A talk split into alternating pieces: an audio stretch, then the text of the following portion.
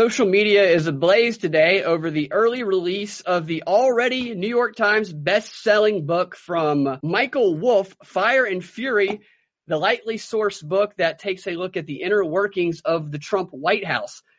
Liberals and Trump haters across social media are asking if this is finally going to be what brings the president down. The answer is no. It's absolutely not going to be that, but it is going to serve its propaganda purpose beautifully. We're going to talk about that and a lot more on this episode of the Propaganda Report. I'm here with Monica Perez. Monica, how you doing? I'm great. A little cold. How you doing? A spit nipply. you can't. You know. You know that stuff makes me uncomfortable. I'm quoting Christmas Vacation. Yes. That's not good enough. Just, it's cold. It's chilly. It's chilly. You can say nippy. you can say nippy and evoke the dirty pun that you were going for. so for. you think I should use innuendo instead of being so direct? Yeah, the word just does it for its little subtlety. I'll keep that in mind next Yeah. time. Yeah, no, but you know what? Your complete lack of subtlety, I'm sure, brings more to to our interaction. So go ahead. I, I didn't Ginny tweet that her favorite thing about our podcast is when you just shut me down with your whatever off color comments going too far. You got to go pretty far to go too far. I don't know. I think down. yeah, I guess it's just admit, you know, I've been on regular radio and I care what my kids hear and I try to be sensitive to that. So, you know, you'll never hear me talking smack about Santa. I try to censor out of a, a self censor out of uh out of respect for the culture and the sensibilities of the broad audience. That's where you draw the line. I'll talk about a lot of things, but smack about Santa is off I'm not table. doing it. I told you the story about my daughter, right? Yeah, go ahead. I gotta warn you, spoiler, spoiler, do not let children listen to this. Uh, I said, she said, Ma, you gotta tell me the truth. Is there a Santa? I said, uh, so I told her and she came back the next day and she said, ah, I told Lucy about, you know, what you told me about Santa. I was like, what the heck? You cannot tell people in your class, you know, that's not right. Next time you ask me to tell you the truth about something, I'm not going to tell you. And she said, What do you mean? What else is there to know? I was like, uh so anyway, get it? There's a girl that I went to elementary school, middle school, high school. I, I knew her from when I was, uh, you know, really young, all the way through graduating high school. And whenever I would see her at reunions or anything, she always brings up the strongest memory she has of me, and that's in our fifth grade class when I told her that Santa wasn't real. Fifth grade. Let me do the math there. Yeah, that's around when you, you would say that. See, I you said saw it. it. I didn't actually come out and say it. You just said it. Some rogue kid walking through the room where somebody's listening to this podcast. We're Well, I didn't trouble. say it wasn't real. I I told her what I saw. And my parents filmed themselves stuffing the stockings. and I saw them stuffing the stockings, and I kind of put That two and two doesn't together. mean- And I told her about it. And uh, that's what she remembers about me the most. Well, my son with Down syndrome is 15, and we we literally cannot convince him. He insists that we're completely wrong. It's St. Nicholas. He was a real person. Hello. We're, and my daughter's like, you can't let him go to high school like this. Like, Wait, ah, he still believes? yes. You can't talk him out of it. Yeah. Millions of American adults all over the country who, despite being told repeatedly that the news isn't real, adamantly believe that it is. Well, but what the funny thing is, they believe that the news that they're told by the news is real is real. so when Don Lemon tells you what's fake and what's real, you're like, well, I know this is real because that guy told me it was real, and they're real because they're on cable news. Could Don Lemon be any more gay when he reports the news? I mean, I feel like that's his whole purpose I- is I to let like- everybody know how gay he is. You know, I think Anderson Cooper is that his name? Yeah. like I kind of wonder if he's not really gay. Like he's like a straight guy in the closet because it's so like he just it's such an important part of his image. Right. And like you said, just like a Republican or a Democrat posing as a Republican can sneak policy through, a gay person can get away with a lot more than a straight person can. So a straight so, guy masquerading as a gay guy could be undermining right the gay movement. Yeah, yeah like Milo. A straight oh. man would never get away with a, what Milo gets away with. Yeah, yeah, very interesting. So, did you see the story yesterday and today about Steve Bannon? Well, the headlines were that Steve Bannon called Trump Jr. his meeting with the Russian lawyer treason. Yes, and that actually dovetailed with an article I was reading about uh, Australia redefining um, the definition of treason to include. That's funny because I pulled this article totally unrelated to the Eric thing. Um, it said they talk about China, Chinese influence in their elections, and um, that if you associate with them, it could be kind of treason. But what the reason I flagged it is that's the reason I am no longer in favor of the death penalty. I used to just from a theoretical point of view say, okay, you know, you don't want to kill innocent people, but it's not immoral to kill a guilty person, somebody committed murder. I don't think that's technically immoral, but treason is a capital crime. And if your government's been hijacked, you know what I mean? If your government's full of treasonous traitors and they call you treasonous because you're against them, you've got big trouble. So all this censorship and the fake news about Russia is like a, there's a prototype in Australia for um, Chinese interference in the election, that being a bridge to treason, and that makes me nervous because that's that's a serious. They can throw you in jail for that, kill you, take your head off. Yeah, well, he didn't actually say treat. He didn't actually say what all the headlines. yes, I wanted to dig into that. I didn't have a chance, but I figured what he said was not what they say he said, which no, in itself, it. I know. Which you think that they can do that, and I, I just remember so clearly the day Shep Smith said that Putin murdered 300 people by shooting down that Malaysian airliner over Ukraine, which I knew damn well Putin did not shoot down. And he just said it, and I was like, "Wow, they've just they just say stuff that's not true." Yeah, they say it. They say stuff that's not true, and there's there's one way. There's, uh, there's a tell for this is sometimes they will say definitive statements. Like one example was the, and I, I want to get back to the the Bannon Trump thing because I want to tell the actual purpose, the propaganda purpose of that and the book. But one thing that they do is I think her name was Tweedy, the one who accused Al Franken to begin with. There was a bunch of headlines shortly after her accusations, and the headlines and the anchors said she has forgiven Al Franken. She has forgiven him. But I noticed when they were playing it, when they were talking about it, they would show clips of a, of Tweety during an interview, and then they would cut away, and they themselves would say oh, she right. has forgiven him. And I'm like, why are they saying it instead yeah. of just showing the audio? So Did I went back and watched. Yeah, I went back and watched the whole interview. She never said, I forgive him. She was pressed by Jake Tapper. Do you accept his apology? Do you accept his apology? Do you accept his apology? And, uh, and she ah. kind of reluctantly, under yeah. pressure, said that she did. That was what they took and spun as she forgives him. and those were the headlines. It's such a lie. It's unbelievable. Yeah, that's why I used to think that the Wall Street Journal just had to hold itself to a higher standard or it would lose credibility. But when I read that today about that, I, I knew that however they were writing the story, they were probably not technically incorrect, but sometimes they are. Sometimes they'll write it and just when they take the quotes out, although New York Times versus Sullivan said you could actually put paraphrasing in quotes and get away with it. So even if it's not a direct quote, isn't that crazy? Yeah, yeah. Uh, and then, um, but when they said that about Bannon calling this treason, I, I definitely wanted to dig in. Plus, it sounded like for the first 10 times I ran into the story that Bannon was the one who actually wrote the book. Well, Bannon apparently is the guy who opened the the West Wing for this guy to come in and get an yeah. inside look at the White House.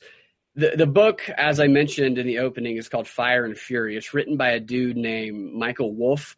And he spent a few months in the West Wing. Apparently, according to the stories, he was welcomed in by Bannon, and he just interviewed and took notes, and he wrote this, you know, earth-shattering book that apparently is lightly sourced. He apparently makes just a bunch of declarations and he doesn't include a lot of the sources. So I guess he was just wandering around, eavesdropping on people. I'm not really quite. There's not a lot of there's not a lot of meat to the stuff in it, and that's important because they do these they do these little propaganda things all the time and people like is this going to be it is there going to be is there going to be you know evidence of collusion revealed in this book is there going to be evidence of obstruction of justice revealed in this book is there going to be enough evidence to invoke the 25th amendment that comes from, from this book no there's not because from the standpoint of the investigators the russia investigation they don't wait around a year while an author sits on damning information to get that information from a book publishing.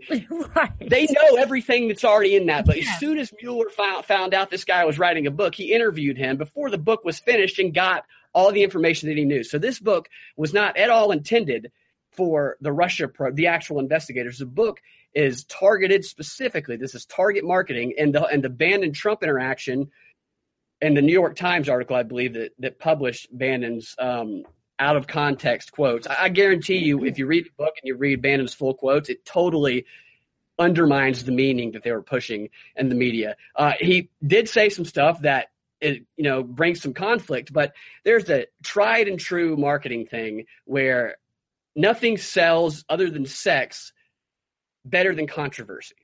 And a few days before this book is being published, it's being pre-sold, and this bomb drops. Suddenly, there's so many online pre-orders happening that they have to move the the. I mean, this is a textbook marketing mm-hmm. stunt. I guarantee you, Bannon's hooked in with the, you know, the publisher, or, or in some way, he's getting he's either getting money or some other benefit out of this. Total publicity stunt.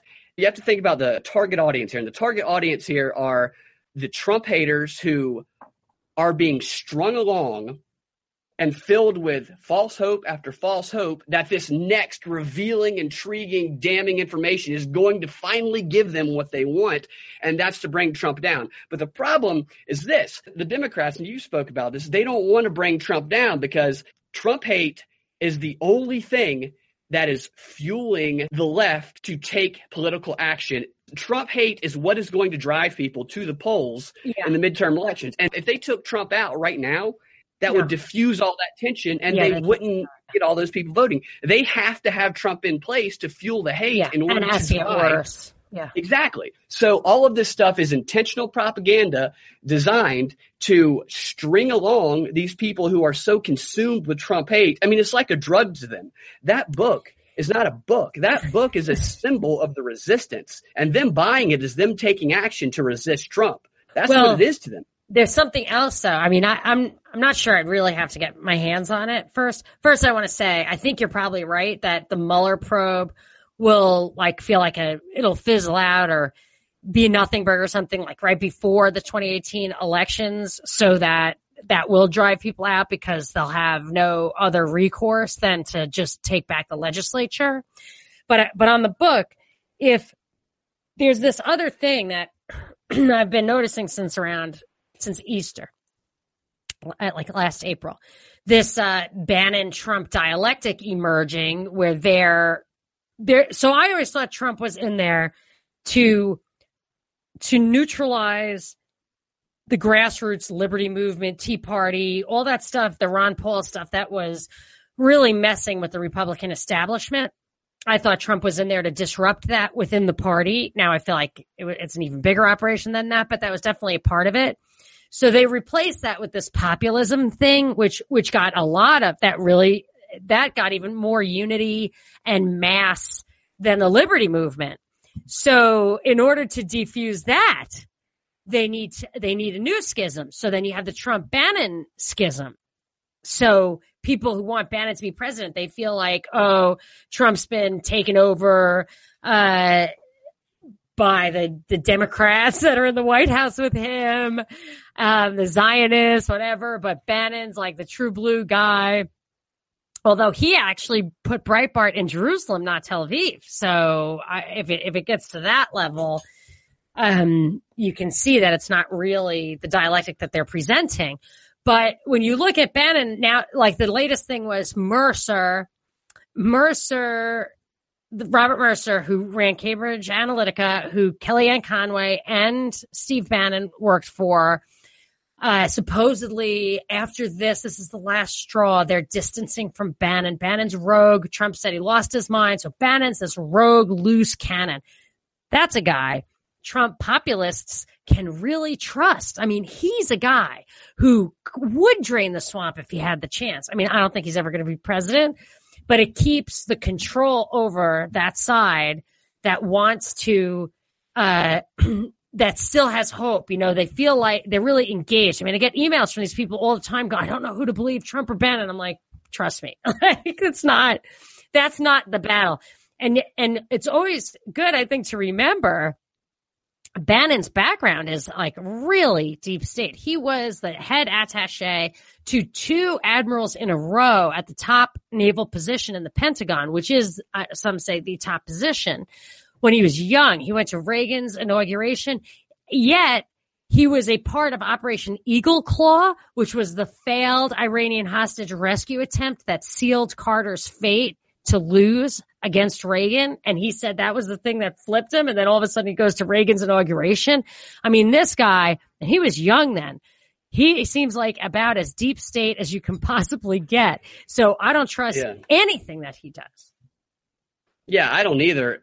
And Bannon, as well as Trump, have made a career off of publicity stunts using controversy, exploiting controversy for the purpose of getting the type of press that's going to enable them to get closer to a goal they're going after. Trump used it all the time. He talks about in his book. You look at Bannon's career, calls himself a propagandist, and he intentionally uses controversy in order to reach his ends. That's what this whole thing is. It's it's part of a publicity stunt. Some people might have been wrangled into it unaware that that's what it was, but that's what it is. It's just like gossip the target audience of this propaganda book and propaganda event is the extreme Trump hating left.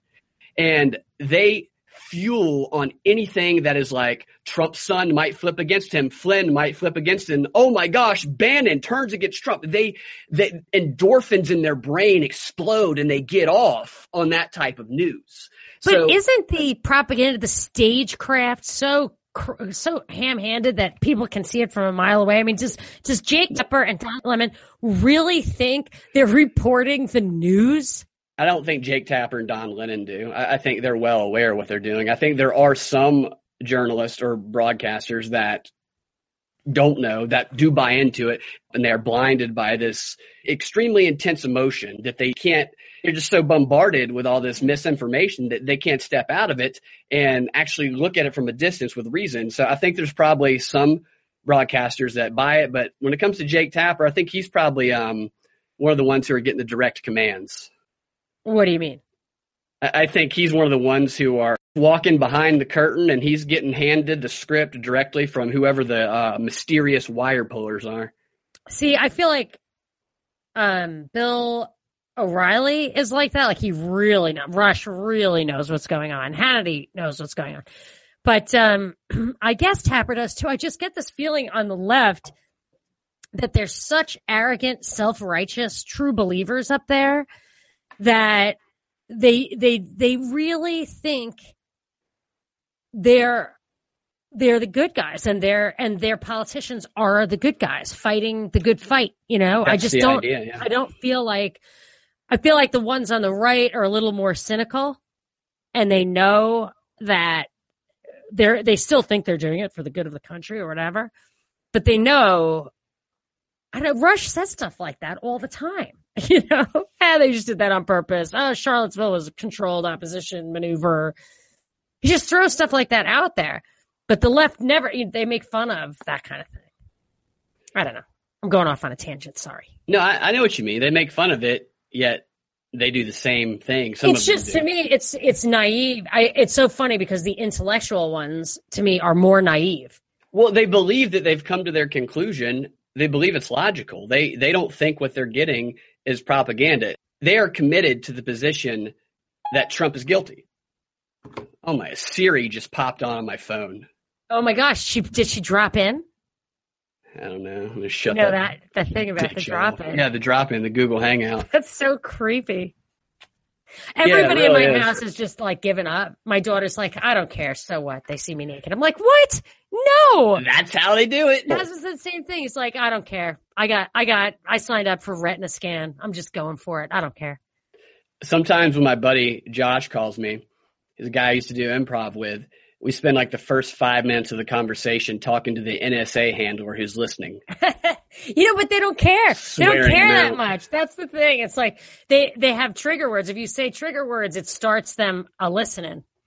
They I was reading these articles. I have so many articles here about what um we don't have to move on to this at, at the moment, but like all the things they're doing in China that of course are coming here.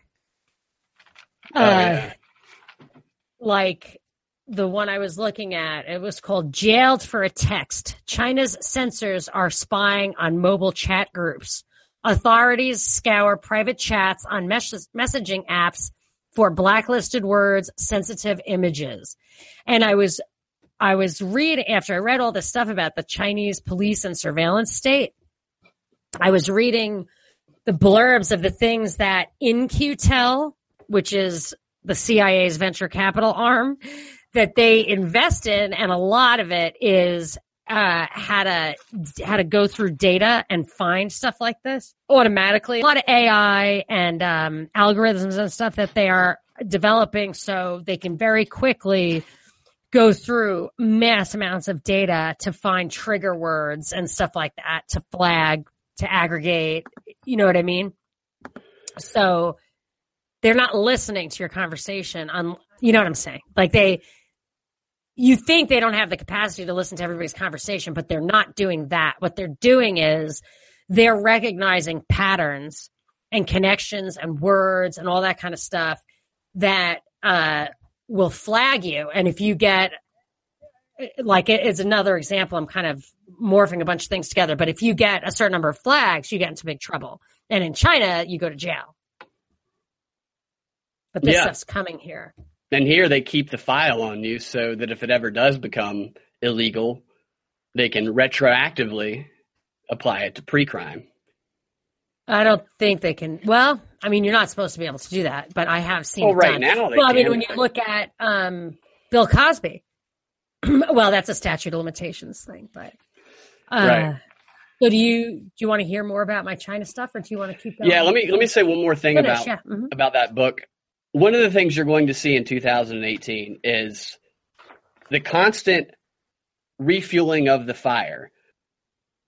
You know, damning evidence here. Uh, they're turning a witness there. They're going to continue to string liberals along, making sure there's enough hope and enough anger and enough hate within them that compels them to go out and vote in the midterm elections in, in droves. It- It'll probably be record breaking numbers, but it's important. They must keep people fired up all the way through the year. So you're going to see constant stories like this book. They need to believe that their actions to resist Trump are working. Otherwise they will become hopeless.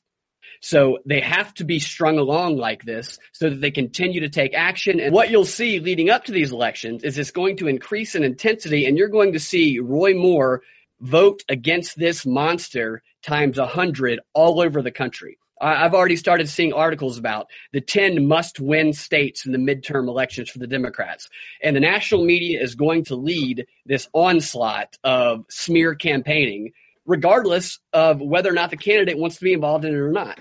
And it's going to be chaos when we get to these November midterm elections. what throws me for a loop is that I, when I follow that voterga.org, Garland Favorito, I've never had any, anything but, um, always seems to operate with integrity, never has any kind of partisan thing.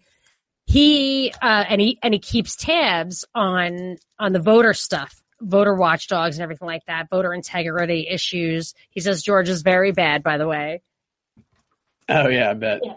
and uh and he said that Ossoff, at least I think he he said that it looks like Ossoff actually won the initial uh election that that it really didn't even have to go to a runoff, but that that there was funny business, so that that actually went for Ossoff, and that the Roy Moore election actually went for Roy Moore, which I believe. So my point is just that this stuff is is I, I for sure knew that the there was funny business with the Bush presidential elections, probably plural. Bush too. And uh, so I knew that, but I didn't know like how deep it went. If it went to every little city and town, or was it just Ohio and Florida, the two states that really matter? And and the point is that I now I'm starting to think they really control it. That now we've got to the point where it's very it's very much on a case by case basis, but you can you can't really count on the integrity of the vote. Even the election, the mayoral election, uh, Mary Norwood might have won both mayoral elections in Atlanta versus Kasim Reed and um, what's her face. So the new one, um, Bottoms, Alicia Bottoms, is that right? Uh, I can't remember. I didn't follow that very closely, obviously. I should have, I guess. But anyway, so uh, but but it just demonstrates to me that this stuff is highly strategic and that the point is just to have people believe it. Like the entire point of democracy is just to have people believe it. So um and and Trump made this election commission to find illegals, whatever, and he disbanded it without any findings. Like they didn't say we found nothing. They just didn't say anything. And then the left is saying, oh, because there was nothing to find, that there are no illegals, you know, blah, blah, blah. no illegals. It's ridiculous to say that the election was rigged, but the election was was rigged when Trump colluded with Russia. Right. So no illegal immigrants voted, and I personally have met many illegal immigrants who voted in California. I mean, the first illegal immigrant, the first person I met who voted was an exchange student from Denmark who voted for Clinton. I was couldn't believe it. I was shocked I was so young and naive. So, uh, yeah, but, but Russia, you know, Russia did it. Anyway, so, so we have a situation where it's just all about, it's just the confidence game. It's just the con. And, and you were talking before about the trust project. And I was telling you about, um, offline here about Zuckerberg's, what he's going to do, Mark Zuckerberg, his, his New Year's resolution for 2018 isn't personal like it normally is. It's about uh it's about fixing Facebook. And part of that effort, he doesn't say here, but I I know part of that effort has been getting 3,000 censors. YouTube announced that they're they're getting 10,000 human censors. And the idea is, and actually, I just saw a comment when I was looking this up of Zuckerberg that um, he the comment was this. The chick says, Facebook, Twitter, and others need to be policed. I no longer trust social media because I have no clue what is true and what isn't. Russia and other foreign entities that want to undermine our democracy should be shut down immediately. Fix this soon, please. Facebook is no longer fun. I miss the old days. Somebody underneath her said this I only read half this crap. One of the problems with Facebook is that anyone can complain about someone and that person gets banned without being able to appeal. Absolutely. Facebook needs a fair justice system, or hopefully, millions will soon find an alternative for social media. But the point is just to get people to trust, to trust, to trust. And don't forget, monarchies used to get like 5% taxes, democracies get 50% taxes. So, it's so powerful to get people to think they're doing it to themselves. Well, Obama just did some sit down interview with was it Prince Harry? Is that the one that's getting married soon? Mm-hmm. Which was weird because since when is Prince Harry a journalist, a dogged journalist? Oh, I finally Obama got that interview. With, interviewing with Harry. no, it was it was Prince Harry interviewing Obama. From what I saw, it was just it was really weird. It no, was I'm sure that's right. It, it was, very pretentious and it's just like, what, who the fuck are these people? I don't want to see this stupid interview. I don't care about Prince Harry. It, it, the interview no, feels racist. what it feels racist? Yeah, because Harry's uh, what part of the club now? You know, I because he's he, black. No, his girlfriend isn't his girlfriend black. His fiance. No, she's white. Mm-mm. Yes, she is. She's an American. Unless Yeah, she uh, she's at least she has at least one black parent. Does I mean, she? I know I know she has. It's one Oh, black parent, one white parent. No, she looked white to me, but I, I haven't looked into her background, so maybe she is light skinned. But No, it was I, I I heard like people were having it out in the mainstream media because some people were focusing on the I racial Right. aspects and they should really just be focusing about the true love aspects. It just that's why they're like, Can I invite Obama or should I invite Trump? Now why would that be a big deal if it weren't for the racial element? You know what I'm saying? Well, it also explains why they fist bumped and Obama said, Welcome to the family, my brother. Prince Harry asked Obama about social media and, you know, the stuff that you're talking about. And Obama's answer, I, this is, I'm paraphrasing, but he basically said the problem is that with social media the way it is today, it's not like news isn't like it used to be. We used to operate on a common set of facts. Now people have their own facts, a bunch of different facts. So he was insinuating that we need to wrangle the internet so that everybody once again is operating on a common set of facts, which goes to we need to control everything and you need to accept these facts and not look at the other stuff like you were just saying. Yeah, that's that's the funny thing is that the facts are the things are part of what you have to establish. You know what I mean? You don't get to decide. You don't get a central scrutinizer who decides all the facts. You ha- you need to present evidence. You know what I'm saying? It's all about this uh, this fallacy of who's authorized, who's licensed. You know, as as Obama said when he was still in office, the truthiness test Yeah. they, they just they want they want parameters but this it's it's such a it's so fascinating to me because it's all about our perception. And i feel like they're almost too desperate in what in where they are right now. They're so close to having totalitarian world government. They know how close they are. I mean it's really at the tipping point. The only thing that was standing between the world and totalitarian world government was this uh, slim majority of Americans who understood and defended our foundational principles of individual liberty. I'm serious. Like people looking at the Bill of Rights and saying, wait, you can't do that. Because when I read all this stuff about China, they don't have that. I was talking to a Canadian recently and I and I said something about Trump never talks about the Bill of Rights. She said, Is that important?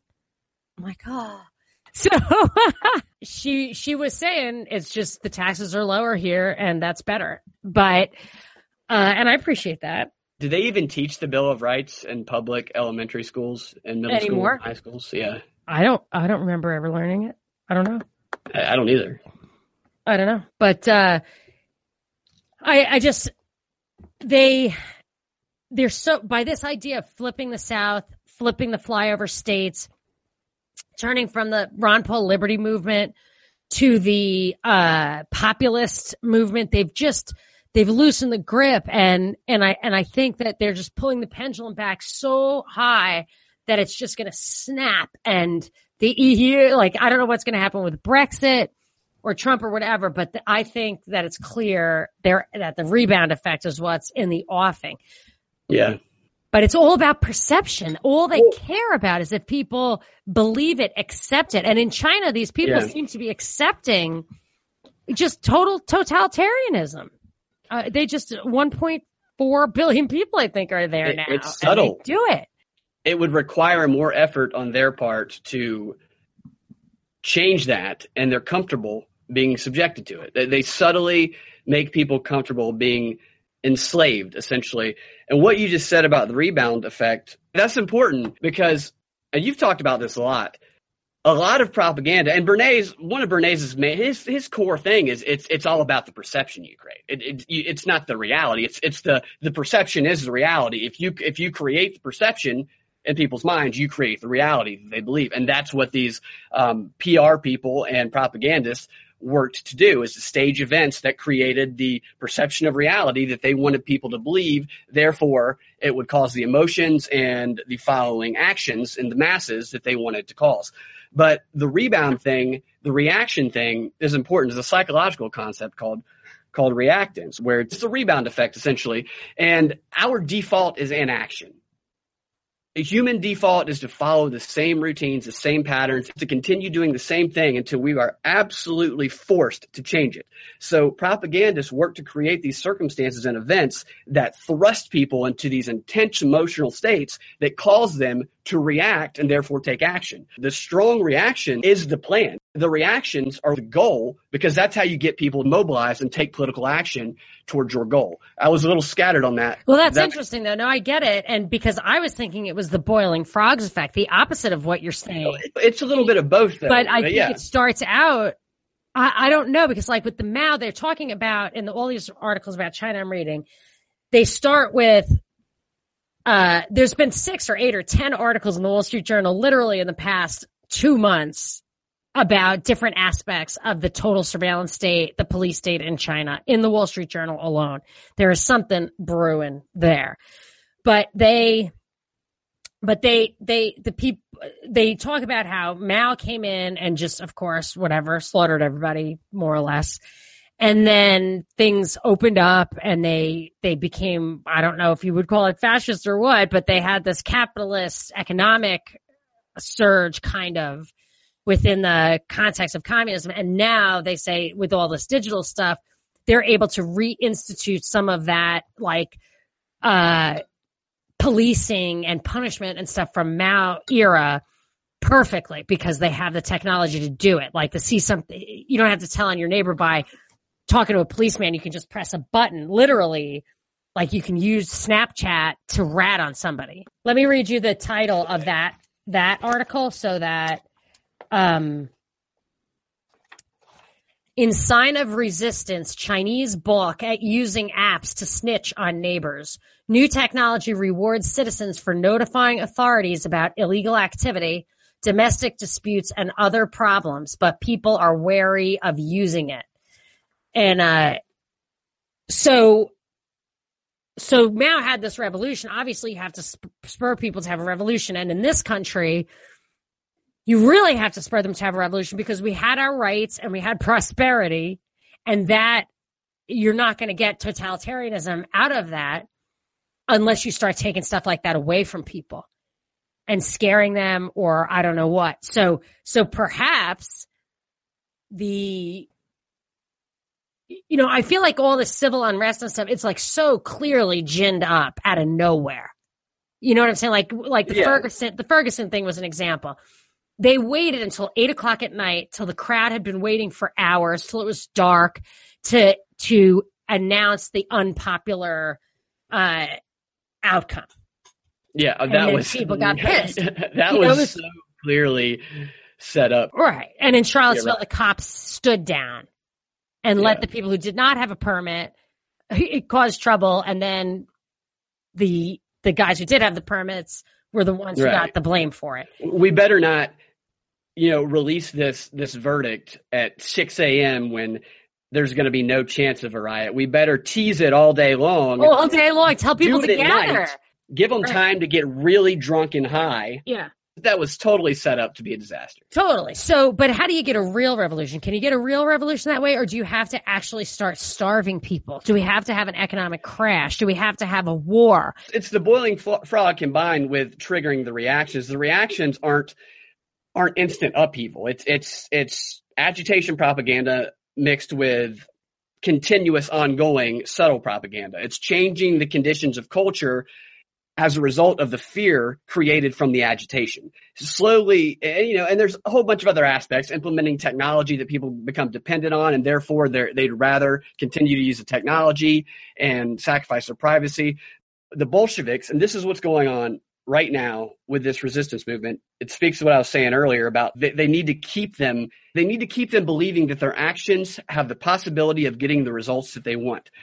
And by doing this, by taking action in favor of trying to get rid of Trump, following the steps of indivisible or whatever the resistance is, they become more and more psychologically committed to doing what they believe it takes to get rid of Trump. Right now, they are, for the most part, staying within the bounds of the law because they still believe that by protesting, by showing up, by making their voice heard, that perhaps they can trigger the 25th Amendment. Perhaps Mueller, the investigation will find something. Perhaps he will be impeached. But all of their hopes and dreams are resting on. Now these people were devastated. Remember, they were they were devastated. They had lost all hope when Trump was elected.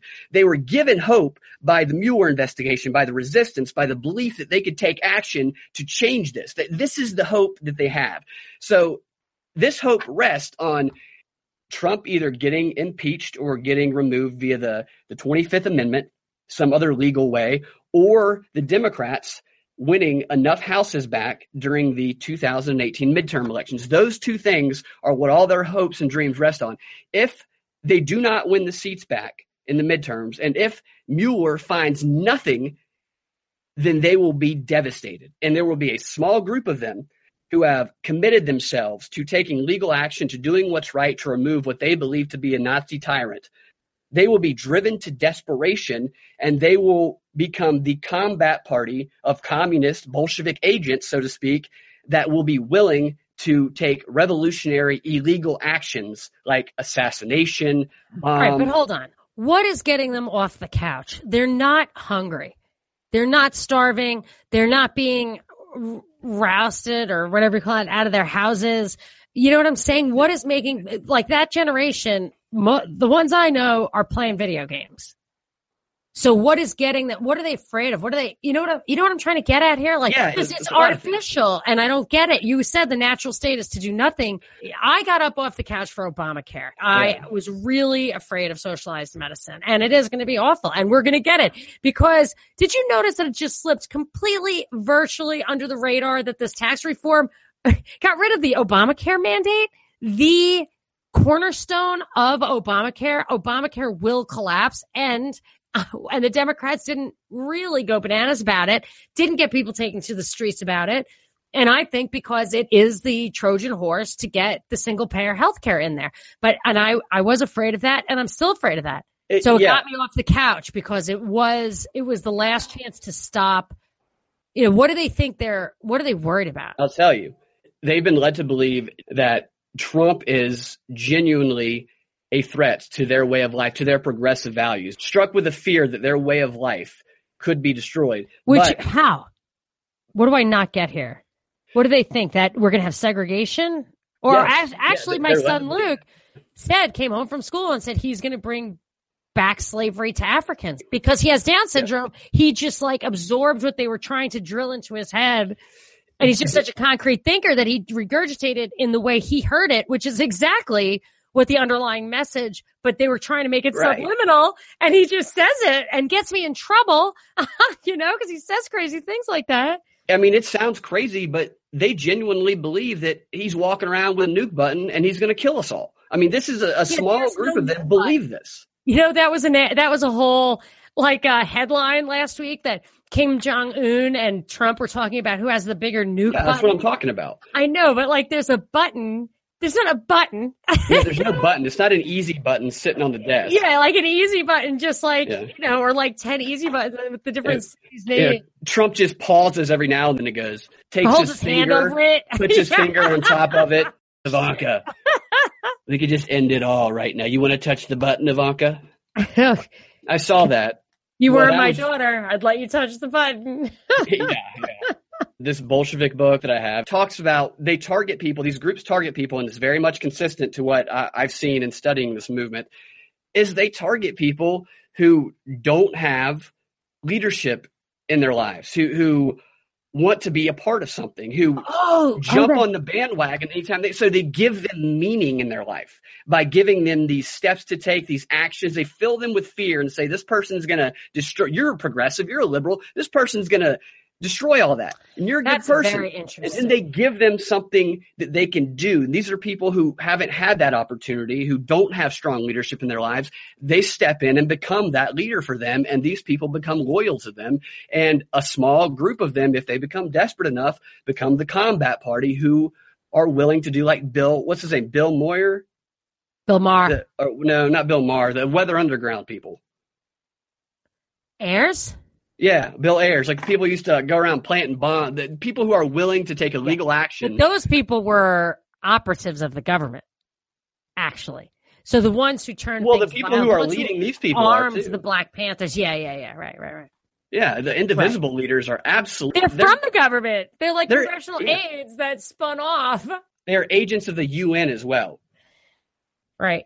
We totally called the Brexit thing not flying through like a year and a half ago. Oh yeah. The day they said it, I, it was because the referendum was non-binding. Yeah, they did exactly what I thought they were going to do. They put nationalism into the public mind as something that's evil and globalism into the public mind as something that's desirable. They framed right. the debate right there with Brexit.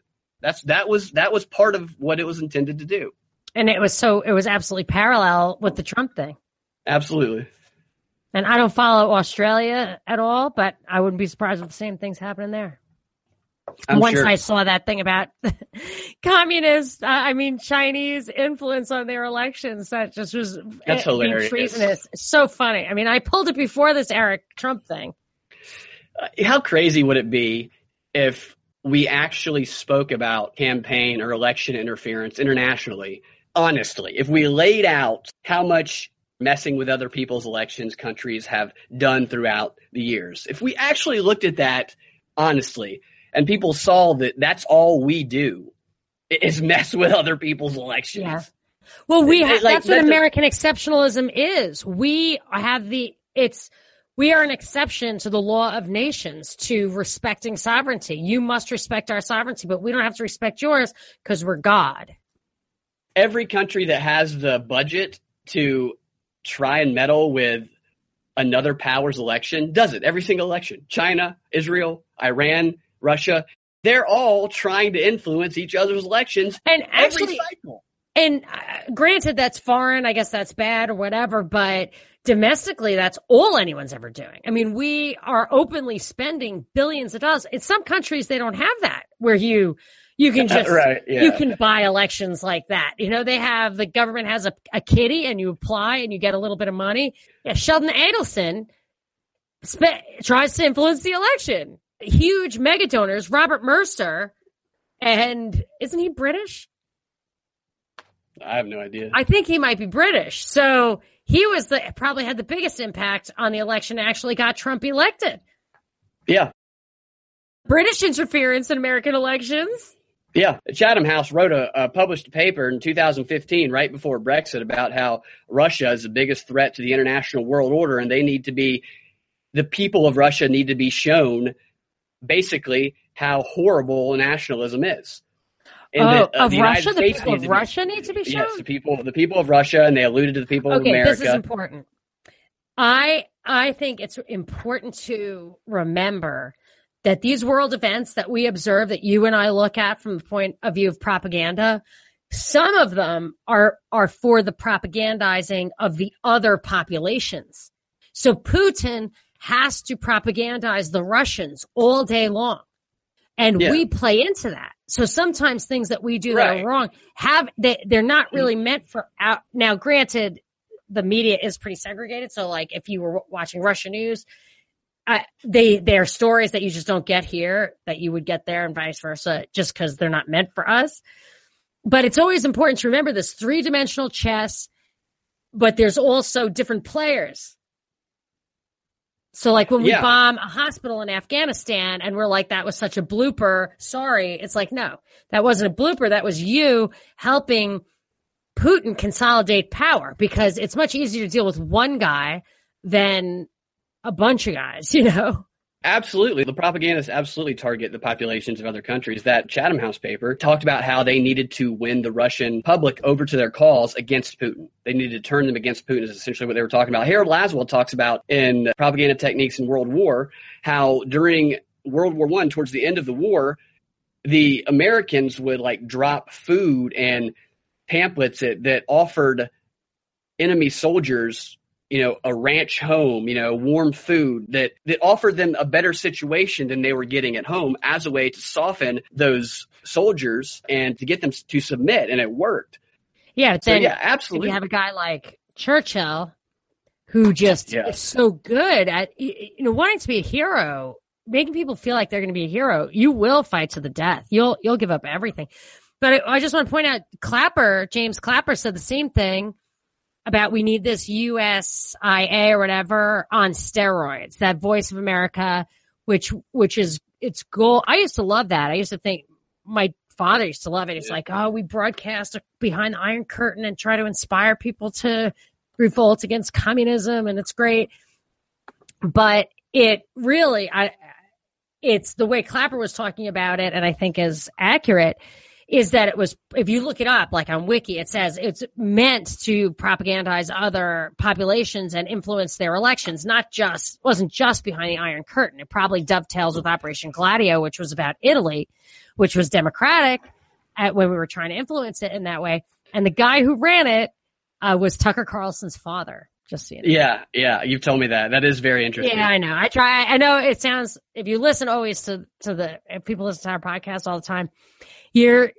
I was actually taught that you should you can repeat yourself once in a while. I used to try not to do it on Yeah. purpose, but That's something a second ago is interesting, which reminded me of what we were talking about, um, the resistance a moment ago. The the resistance, like we, we see them from our perspective, you know, so we don't quite get how they're driven to such insanity. can we stop calling them the resistance? Because I am the resistance. I was remember like this. We were resisting. I, I know, but this is this is important to understand Oh, why they feel the way they feel. All right. The Tenth Amendment will solve all their problems. You know?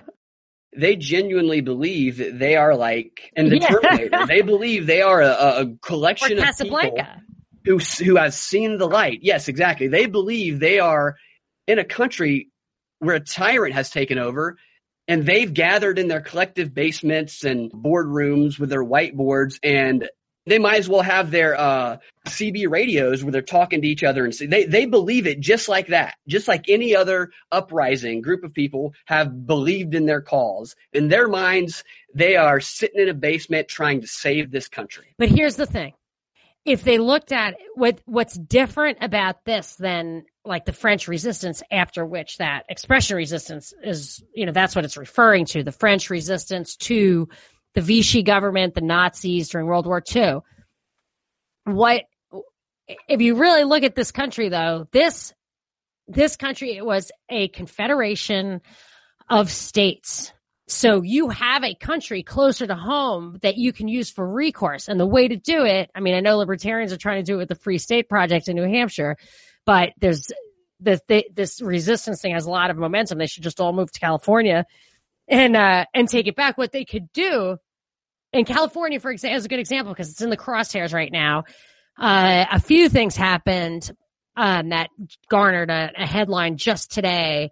Uh, Jeff Sessions is just virtually trying to take over California or whatever. Because one of the things he said he was going to do is is reverse Obama's "don't ask, don't tell" policy, basically about marijuana Yeah. and states. Hear And what he said? what? He said, people who smoke marijuana aren't good people. When did he say that? Recently? He said it a long time ago, right? But I don't know. The clip I heard, I have no idea when it. yeah, he said it in. I think, but I mean, that's, that's quite a thing to say. yeah, yeah, and it's.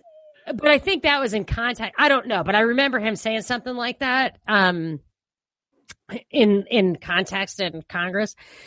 But so he wants to go in and enforce federal laws against the states. But and and it also reminds me of somebody on the air on the WSB show last time was saying, "Oh, you know, you can't be down on Trump," which I wasn't. I wasn't even talking to everybody brought up Trump. I was like, I just said I was a libertarian, and you're all calling me saying, "Why do I hate Trump?" Now Well- that is so telling. I thought about that, and Yeah. I think I know what triggered that. Is you said what you've talked about, and it's a very valid point. You said that's why I think that the Democrats going to come in as a Republican to push the policy through, or the Republican as a Democrat. So Oh. you alluded to Trump being Trump had been a Democrat, and all his cronies Right, are Democrats, but- and he had just given an interview the day before and yeah, yeah. that You said, also said "Yeah." you also said you didn't believe you had all that money. So you did say a few things. so. But did I say that stuff before people Yeah, freaked out? yes, on you did. Oh shoot! Sorry. no, it's fine. It's it's your your points were I valid, but I it's was totally yeah. not trying to attack him at all. See, that's the thing that's different. That that is hard to believe when you're a true believer, like my mom.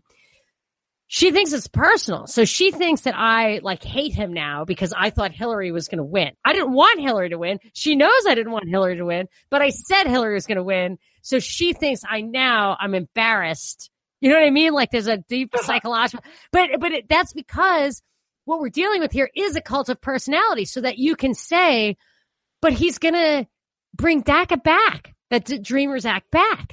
You know, he's going to bring that back. And people are like, you know, why are you so hard on him? I'm like, well, I'm not. I'm just saying you're giving him the benefit of the doubt for everything. Yeah. You know, but but with Obama, you're like, he's not following the Bill of Rights. It's like with Trump, it's like, man, what do you want? But the one thing people keep bringing up, they've always brought up, it's always the thing, which is why you're never going to resolve the abortion issue or the gun control issue, Second Amendment, is that they're like, but the Supreme Court, the Supreme Court, the Supreme Court. I'll tell you something. I, it never sat right with me. So I remember I went to Stanford Law School. It's very theoretical. They really examine, you know, the wishy-washy, you know, was this good policy? You know, was this decision good policy? Because it's a policy decision means it's, it's judicial activism and that's bad. But the first, I think it was Marbury versus Madison, like that initial decision that said the Supreme Court could decide if laws passed by Congress were constitutional or not. And you think that sounds like a good idea because they're going to keep Congress constitutional.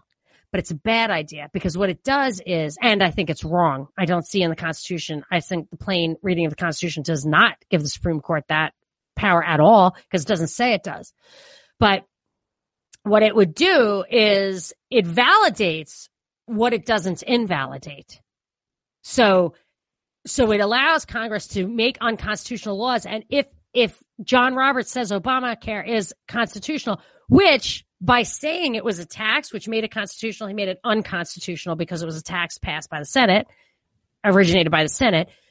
But he said it was constitutional and there, there it lays. And, uh, but I think the real remedy should have been and was meant to be nullification. So if Congress passes a law that's unconstitutional, you and your state do not abide by it. That's the recourse. And if they don't take that, then you secede and then they, they come back like the constitutional or the convention, the Hartford convention or something. I think 1812, they were going to secede because they didn't like the war with Canada or something. So they stopped the war. Wait, the what? Was it the Har- Hartford Convention of 1812? It was like they were going to, don't some states, I believe, like New England states, were going to secede from the Union. This is very, I can't remember the last time I looked at this, but they were, I read a book called The Constitutional History of Secession. It was quite a good Yeah. I, That was a pretty I liked the book. obscure fact there that uh Sorry, but it shouldn't be yeah. because it was it was valid. The constitutional history of secession is the book I read. It was quite a good. I really liked it. Now, if I reread it now, I don't know if I would like because I read a long time ago, but I think I would.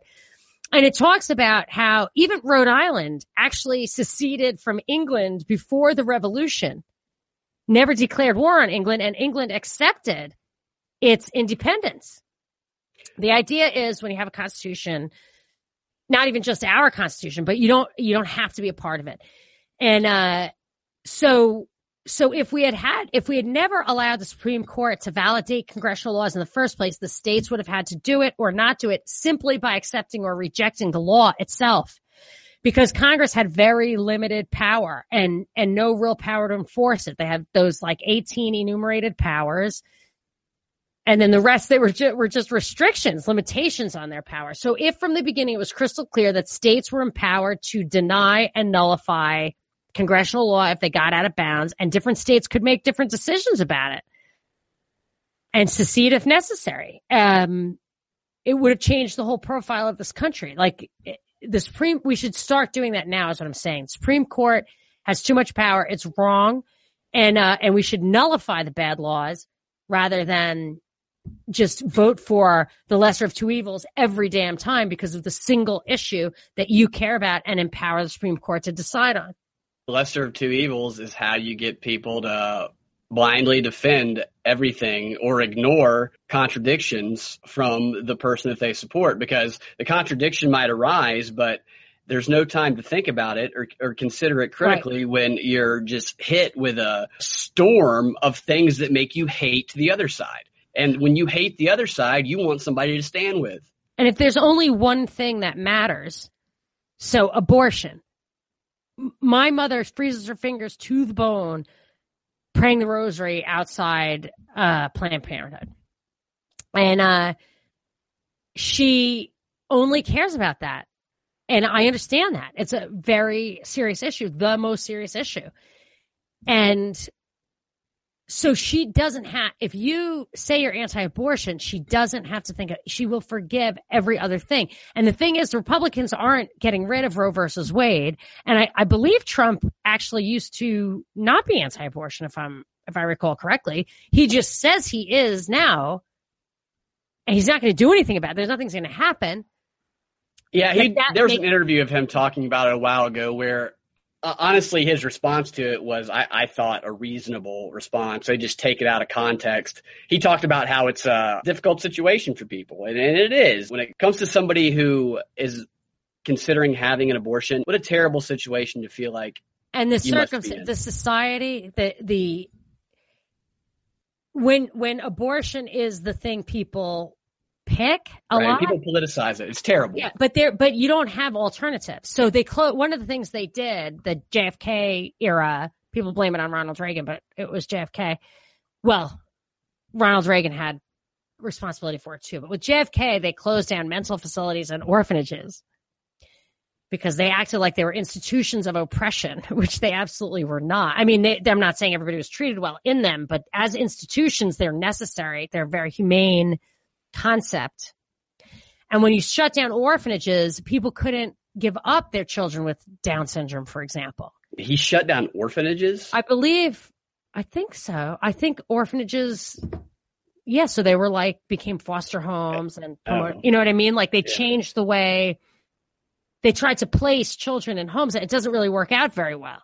But I'm just saying, when you close down the places where you, like, I have a son with Down syndrome. He's very difficult. I love him to death, but he was a very difficult child, and I didn't leave, live near my family. I used to travel around for my husband's job, so we had the resources to take care of him. But if I, if I, you know, if you don't have the resources, the family or whatever, it's daunting. So what are you going to do? There's no humane alternative. When you have a society that's built around abortion being the correct moral choice, which is what they're saying, that yeah. abortion is the correct moral choice, that you, there's just no what what can you do? And that's right. that's not a question of policy. And like the roe versus wade should not be a federal law. It should not be at supreme court level. It's a state issue for sure. Uh, so in that regard i they should absolutely be overturned. On the other hand when you think about the use of force which is the government you know it's a terrible way to think about it but if you really if that woman is determined to get an abortion, you would have to like handcuff her to the radiator and put a feeding tube down her throat. You know, are you willing to do that to save that child's life? Do you know what I'm saying? Is do you have yeah. a right? Do you have a right to do that? I'm not saying you don't. I'm just saying that's real. That's why the question can get sticky. And that is exactly why it's terrible that it's so politicized because it is an issue that more than just about any other requires the people who are discussing it to have the utmost empathy and consideration and, and to set aside emotions if they want to talk and discover maybe solutions that people haven't well, talked about. But Margaret they, they, Sanger was after yeah. it. She wanted the abortions. You know, Margaret Sanger. So like there was a movement from the left that to make this a big political issue because if it weren't a political issue, it wouldn't. It, you know, people wouldn't wear T-shirts. I had an abortion. That was the best abortion I ever had. You know, wasn't that what that um, Martha Plimpton said or whatever her name was. Like right. you, you, that's not the answer. The answer is uh right you know, compassionate solution. What did the shirt say? I think Gloria Steinem was wearing a shirt that said "I had an abortion," and then Martha Plimpton, or I don't know, was that her name? The like blonde actress from the eighties. I don't want to get the name wrong because if it's if I'm talking about somebody else, I don't know. But she was in a town. She was like doing an interview. I'm sure she was put up to it because it was like an immediate like national news story. She was saying how last time she was in this particular town, or the first time or something, she had had an abortion. It wasn't her first abortion, but it was her best abortion. See, now that is the type of propaganda that triggers people to go get abortions out of spite because they hate the other side. I mean, that's terrible yes, it makes it so divisive, so political, even though it's a, it's a social, it's a really, truly societal issue. It's a, fundamental kind of a moral break, like that society breaks on that line. You know, you would think we could agree on that, which is why it's so obvious. Like agree that it's it's a tragic, you know, no matter whether you Yeah. do it or not. Like Absolutely. no matter what side you're on. People And- have PTSD after that. Yes, and if you It's- did see it as tragic, you could help it. You know, help people, and that's why it really it, it's so clearly to me uh like a subversive issue to politicize like that and and the homosexuality too became a political issue so that if you're gay you have to be a democrat and the right totally plays into it by making people's personal choices uh, like they started it. They they started it with that federal um marriage act that bill clinton signed. Talk about a collaboration for divisiveness. Yeah. that is what started this whole thing and that is how um it got all the way up to the supreme court and everything and the right triggered that. And there and and the right has no business legislating social matters on the federal level and anybody who considers themselves a defender of the constitution or an individualist or respecting the founding principles of this country knows that doesn't belong in the federal arena any more than abortion does No, and I, I really don't think it belongs in every television show that I like to watch. I, I don't need to. I don't need to see an intensely gay scene every episode. they sexualize everything. When you start talking about gay issues, whatever, that's a sexual thing. You know what I mean? That where it doesn't necessarily belong. And also the abortion. When my daughter started going to the super Catholic school, she was pretty young and they like took her on an anti-abortion march and she was like, what's abortion? I was Oh, like, well, when a person doesn't want a baby. It's like, well, how would you get a baby? Why would you pray for a baby if you didn't want it? How old was she? Oh, I was going to say she was three. I think she was seven. Oh my gosh, that's Yeah. crazy. Yes. And I was like, I mean, she was just baffled. She was like, well, how would you get a baby you didn't want? They- they- I was like, before I, they learn about sex, they go on an abortion. right, march. right. So, I mean, I, I they're hard. I, I, I know they were doing it because they felt the calling. I'm just saying, I was a little surprised. And, uh, cause I had questions to answer, but it, when you politicize it like that, and it's, it's so divisive and then you become that identity. It's a way of, of making, so if what you're Yeah. talking about, if identity is ethnic, how do you break up and, and white people are the majority? Now, first of all, uh, white ethnicities were really what defined the identities of like I my mother's family super identifies as Irish and and I'm an Irish citizen like I totally get that.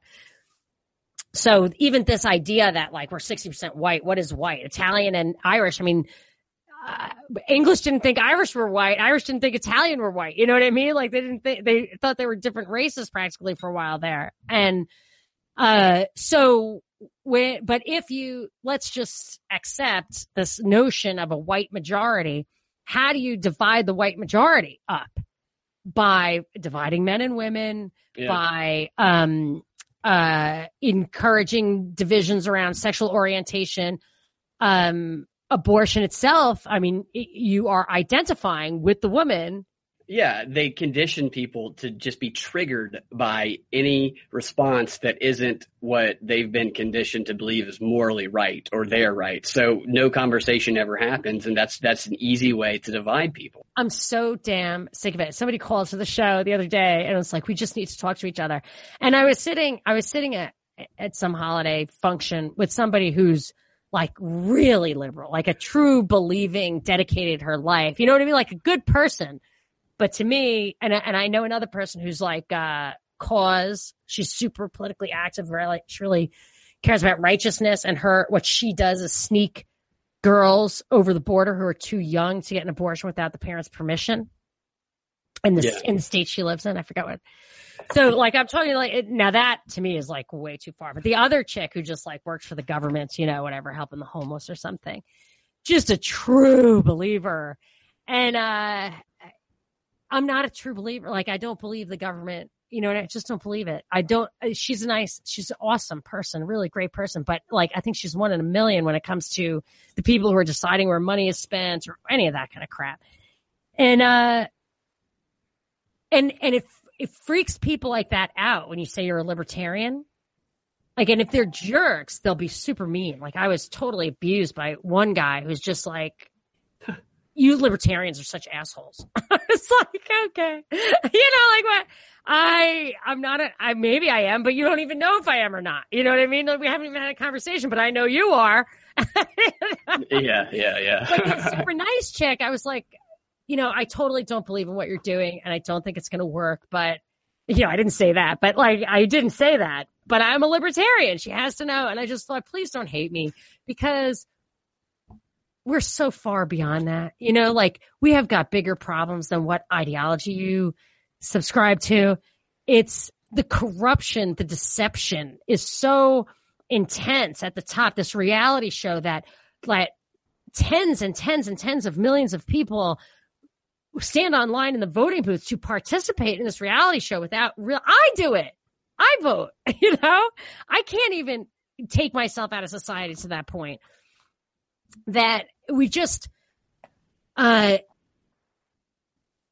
I I do, I, I just am sick of I, I just wish people would say, okay, you can have your ideology. Believe it, live it, work for the government. I don't care. I just uh it's stupid to hate each other for that. If yeah. you're really just disagreeing, I understand. I think that my political philosophy is based on thou shalt not kill and thou shalt not steal. But I got another call the other day saying you can't be a Catholic and a libertarian at the same time. People think, you know, they don't think government is stealing taxation is theft. I do. I think it's crystal clear. I don't know how anybody could think anything else.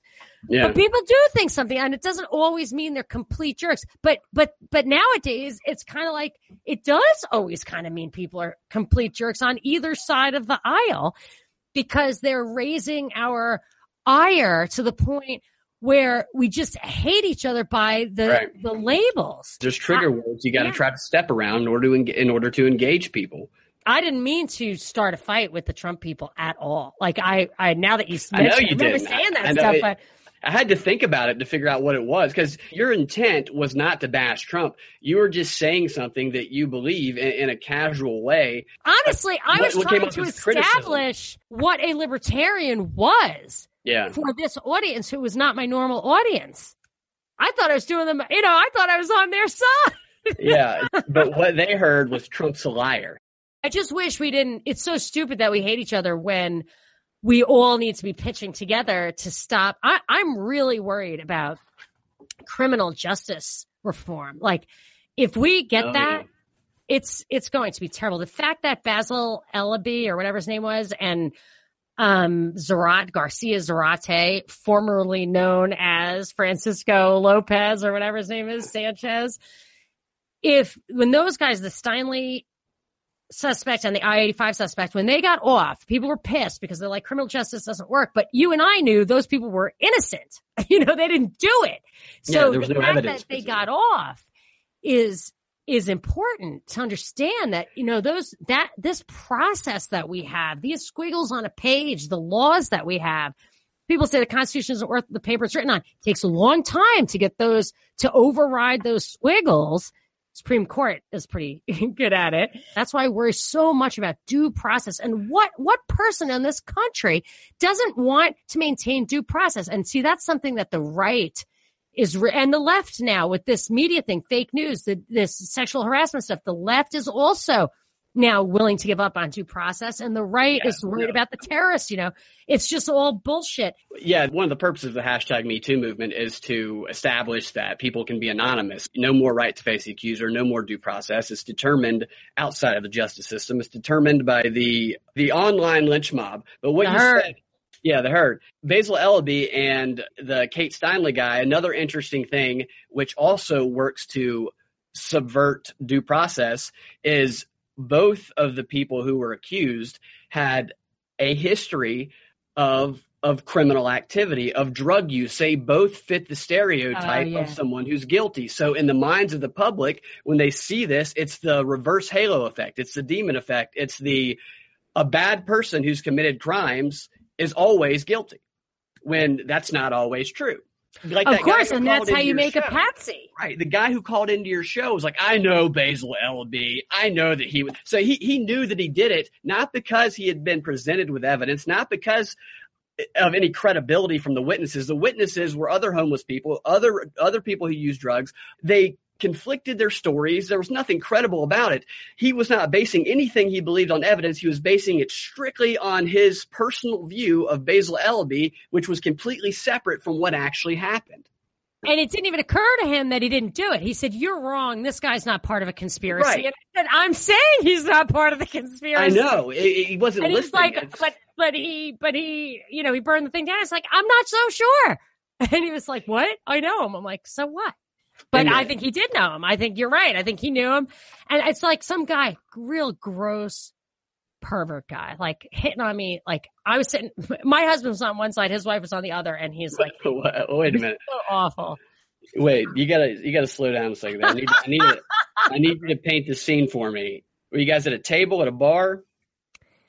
It was at a dinner party. Um, I don't want to give too many details because I don't want anyone else who's there to piece it together. Hey, my wife's in the bathroom. What are you doing later? You want to go in the bathroom with my wife?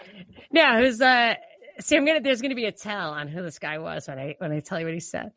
But they were all sitting around. We were all sitting around, and, and uh, I was complaining about the Fed because I used to be more ideological and care about that stuff. And um, he said, "Yeah, yeah, you know, I understand your argument, but my grandfather was a Fed chairman, so I know that they're really on the up and up. And uh, you're wrong." I was like, "You know, you're a disgusting pig." And my guess is, like, if I had to go for a family line who was in it for himself, I would you I would not discount yours. But his argument was so ridiculous. Like, I know the guy. It's like, but right. you don't know his motives. You don't know what he was doing. You, why did you trust him just because you're related to him? That's interesting. I was more curious about the juicy details of someone hitting on you in front of his wife and your husband. It's happened to me a few times where Don't go into it if you don't want to uh, reveal who you're talking about. no, no, it's not that. It's just I don't know what they're thinking. My husband's not a bad looking guy. He's uh not he's not hovering over me like a hawk. Like he totally doesn't care at all. But they but I don't know what makes them think. Hopefully my husband never ever listens to our podcast. That's my basic. I always assume he's never going to listen. Sometimes I call him even before my WSB show, and I say, "Don't listen to my show. Don't let the No, kids." I think listen." what you just said speaks positively of him. He's not somebody who's hovering over you. no, he doesn't, and he trusts me, do. of course, you, totally, yeah. yeah. totally. But, but I don't know what these guys think.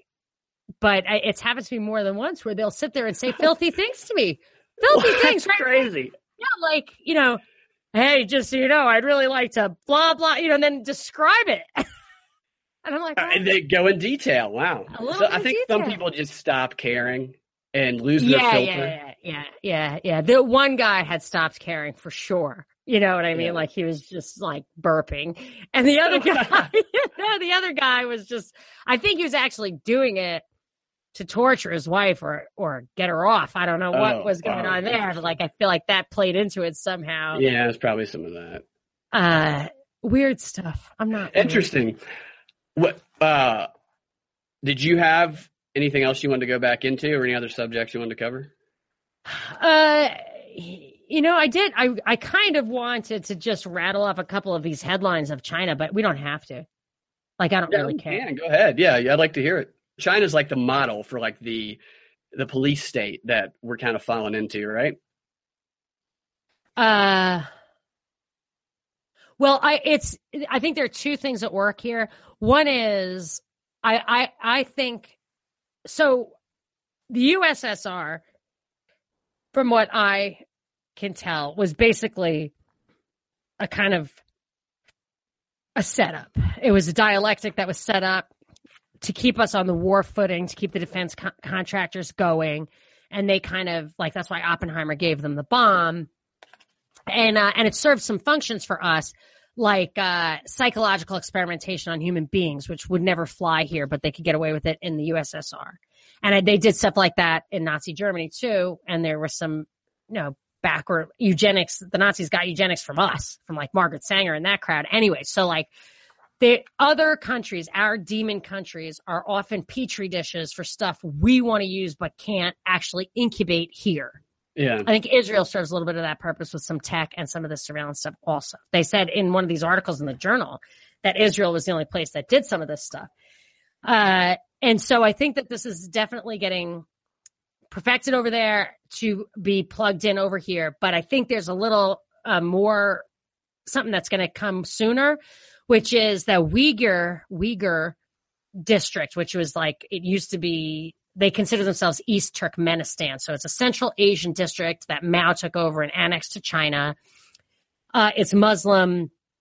You hear about it every once in a while, and uh, and two of these or three of these articles was about how this intense scrutiny is happening in that little area and these articles have gone into the oppression those people suffer, the religious oppression. They can't leave, no freedom of movement, all that stuff. And I think they're setting us up for a refugee influx of Uyghurs. I really mean that. I know that sounds like a weird prediction, but because I was so sympathetic. Who are the Uyghurs again? They're they're Chinese Muslims. Okay. You know, they're they're kind of, when you look at them, when you look at this region, they look like uh, you know, a transitional race. I mean, if, I, I don't understand like how to classify races. I don't know if there even are races, but if you think of Chinese people as looking one way and Middle Eastern people looking as another way, or Iranian people looking as another way, and all the stands, Afghanistan, Pakistan, Turkmenistan, all that stuff is Central Asia, the steppe, S T E P P E, the steppe. They are basically, it seems to me, if you look at a map, kind of uh, by the steppe. So they, they don't look like totally Chinese. They look Chinese, but yeah. they look kind of transitional. And they're Muslims. Hmm. So they're ethnically a little distinct and they're religiously distinct. And China owns them like they own Tibet. And as a matter of fact, the guy who's there to crush their spirits, their separatist spirit, is a guy who used to do it in Tibet, a Chinese, um, like little county manager guy. Oh, he's so, like a community organizer. Yeah. Oh, they have a grid system there. Every 300 people or houses or whatever has a grid manager that keeps an eye on that small group really? of people. Yes. That's interesting because they talk in the media quite frequently of late of how great China is doing economy wise. Is that, are they trying to create yeah, this is the other thing. halo? No, well, here's the thing. They're all, every single article sounds bad, right? So there's two different kinds of articles. One about the oppressed Uyghurs who are getting the worst of the surveillance state. And I really think they're setting it up for us to get a huge influx of them, which would be a very different culture for us and hard, I think, to absorb and mass. You know, right. like the Cambodian, you know, all that stuff, like big things Can we like put that. a wall somewhere around them so they can't escape? Well, you know, Sweden has a wall between them and Iraq, but the Iraqis still get oh. Hmm, how do the Iraqis get into Sweden? Anyway, um ladders, I guess. it's really long ladders on airplanes. So, uh so that the one is that, but the other ones are all, I mean, let me rattle them off. And or first, let me tell you what the point is. In every one of these articles, they, they talk about this horrible, oppressive, whatever. And then they say how, um, much better you know how much how how many criminals they catch. So it's always about catching criminals and preventing terrorism. They never talk about this power. They said the methods are are get would be in violation of our rights but they're always talking about it being like crime prevention and they so eh, the journal yeah. has put a sentence about how great each of these things is every single one um all right so the internet titans Popular Chinese WeChat app to become official ID. The pilot digital identification system underscores Beijing's reliance on big tech to monitor people. That's one. I'm only going to read the ones I have not yet read. So earlier I read a couple.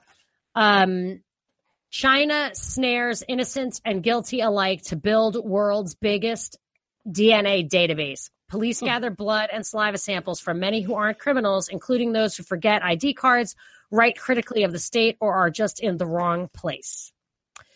Uh, China's all seeing surveillance state is reading its citizens' faces. In vast social engineering experiment, facial recognition systems crunch data from ubiquitous cameras to monitor citizens. Oh, by the way, I was just reading some of the In-Q-Tel, the CIA venture capital funds, uh, incubating the what they're incubating there, the businesses they're investing in. And one of them is uh, so the, the police in China have, and I think this might have been an In-Q-Tel thing, their iPhones can scan your face as if it were a fingerprint and it it interfaces with their database and then they can tell who you are, where you came from, if you jaywalk, all that kind of stuff. All right. So they can do that at a traffic stop. They hold their iPhone up to your face. Yeah. And then they know who you are. That, That's what we're getting to. Yeah. Well, the In-Q-Tel thing is doing that with DNA. So yeah. you can how so?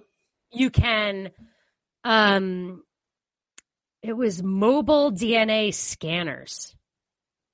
I don't I don't I it's it's really hard to understand the blurbs on these In-Q-Tel things because I'm not, you know, in Yeah, the business. yeah. And they make it deliberately hard to understand. They don't want you to understand it. But I guess you could uh put you know, you know how you have like a, a little cube that you can attach to your iPhone to read a credit card? Yeah. So maybe they have something like that you can spin in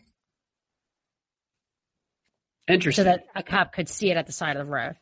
Uh, so, oh, and here is the the the pièce de résistance. China's new tool for social control, a credit rating for everything. Beijing wants to give every citizen a score based on behavior such as spending habits, turnstile violations, and filial piety, okay, can that's blacklist citizens from loans, jobs, or air travel. That was the yes, Black yes, Mirror. Right, Yes. Black Mirror. And I, ha- I was going to say something about this earlier because you said something else that reminded me of this. I heard this earlier on the No Agenda podcast. Yep. It's exactly like Black Mirror, exactly like what you just described. There are companies in the United States who are using a new app that encourages their employees to rate their coworkers just like on they ask them questions like yes or no and just like Is on it Tinder, Glassdoor? they'll s- no it's not glassdoor it's an app that's apparently just like tinder that poses questions. Was so and so was that interaction positive with coworker a or b? Wow. yes or swipe yes or no. And then it builds a profile and based on that profile the company can you know fire Well, people. It was the one thing I loved about Uber was how the rating system made us nice to each other. And now I have to see even that had an evil intent. we should explain the Black Mirror episode. The Black Mirror episode, episode is it's kind of like a Twilight Zone-ish. This is how people describe it anyway. Twilight Zone-ish type type show on Netflix. And the in the episode, everything is based on your social media score. And you rate every interaction that you have with people. So if you go get coffee, you rate the person as like a one, two, three, four, five. And if you aren't above a certain rating, then you're forbidden from doing things socially and legally. Yeah, like the the guy got so low that he Right. couldn't get into the office. Exactly. His office door Yeah, yeah. Yeah, so everything is ba- like so like on Facebook you can click fake news, you can downvote stuff. Everything is based on that that reaction, that social media score and reaction that people get. It's a it's a great episode, I think. That is very interesting that it's like the down. Because even my son, who has Down syndrome, let him use my phone and he watched YouTube. And then when I was looking at my YouTube like comments to see if people talk to me about like videos we've posted, there was like uh 10 things about the loud house you know in my stream of comments. I was like tell me this kid is commenting under my name. You know the kid with down syndrome on Yeah. youtube. And uh and i went to him and i was like luke did you comment on you know a video? And he had like this like oh i'm in trouble looking. He's like no i just i just liked it. And i was like okay Oh, that's fine. but Yeah. he he knows to do that. I mean, this is a kid. I never taught him how to use YouTube. That's how intuitive it all is. Uh, I want to read you a few more. Can I do that? Yeah, go for it. All right. There's so many. I'm not going to keep going, but oh my gosh, it's crazy. Uh, this is this is me. Just I think it's almost entirely from November and December in the Wall Street Journal. These articles. I mean, that's what's crazy about this. It is just all of a sudden emerging. I don't know why. China's tech giants have a second job, helping Beijing spy on its people. Tencent and Alibaba are among the firms that assist authorities in hunting down criminal suspects, silencing dissent, and creating surveillance cities. Yeah. Doesn't Facebook also help them with that? Tencent is their Facebook, I think. Okay, Oh. I, I just know that Zuckerberg has has gone over Oh, and yeah, spoke. He his learned Chinese, and he's working Chinese with them descent. to um, censor their their Facebook over there. I, I don't remember the specifics. Oh, but- I, I totally believe that. And it's, it's such a farce because they act like they're not in bed with the government. So there's like another article I read where the government's trying to get a piece of these by investing. It's like, really? And then there's another article in the journal in 2018, Tech's cowardly lions need courage. China's internet giants are powerful and powerless. They need to consider a few questions to help resolve the dilemma. She's calling on them to stand up and not cooperate with the Chinese government as if they're not there but for the grace of the Chinese government. But here's one that I thought was very interesting. The news reads you in China and people can't get enough of it.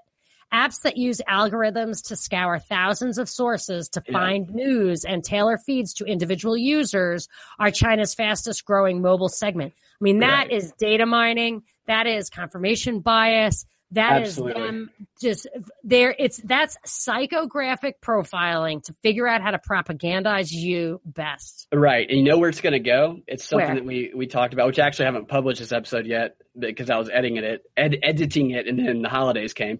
But virtual reality is going to enable people to use that same philosophy and give people this immersive news experience that feels like they're actually instead of just oh, watching yeah. it from outside but they're going to be in it but they're going to be guided by a this is this is my opinion of where it's going their guide telling them what's going on in this situation they're experiencing is going to be a personalized guide fit to meet their personality profile. So if so, if you respond to Donald Trump and you believe everything he says, you love everything he says, then your personal guide that explains this immersive experience to you is going to be Donald Trump, or it's going to be Hillary Clinton, or it's going to be somebody that you just love and you like being around, making you accept the information even more uncritically.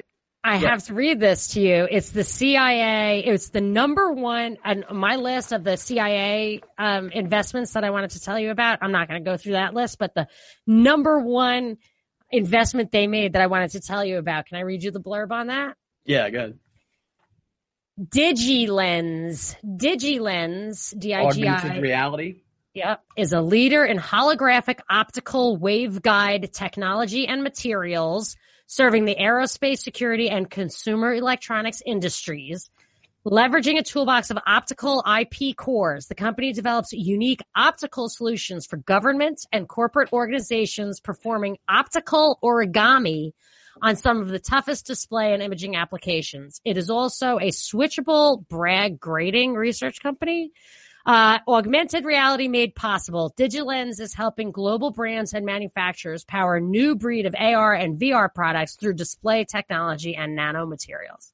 Right. Yeah. But that's the CIA, you know, yeah. developing that, which it's not, to me, the government should not be fostering stuff that has no, if it, if. I read an article the other day. The title was, I believe the title was, for DARPA, augmented reality isn't a game, it's war.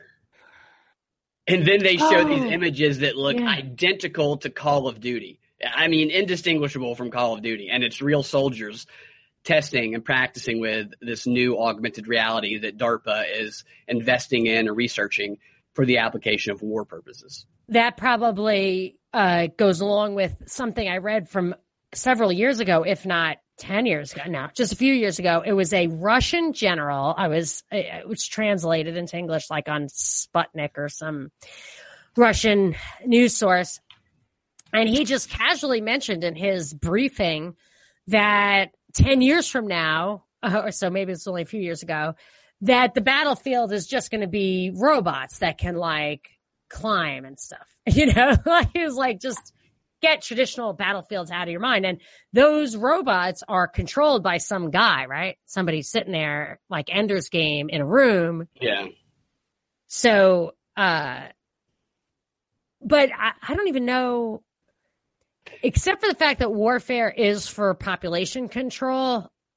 Like you would think they wouldn't need to kill that many people, but they just want to. So right. Well, they got to keep the threat fresh. I don't know why this made me think of that, uh, the robot thing, but combining Alexa with sex bots, they can get people's deepest and darkest secrets. Sex bots can be the best honeypots in the history of the world. Yeah. The best spies. Yep, absolutely. Yep.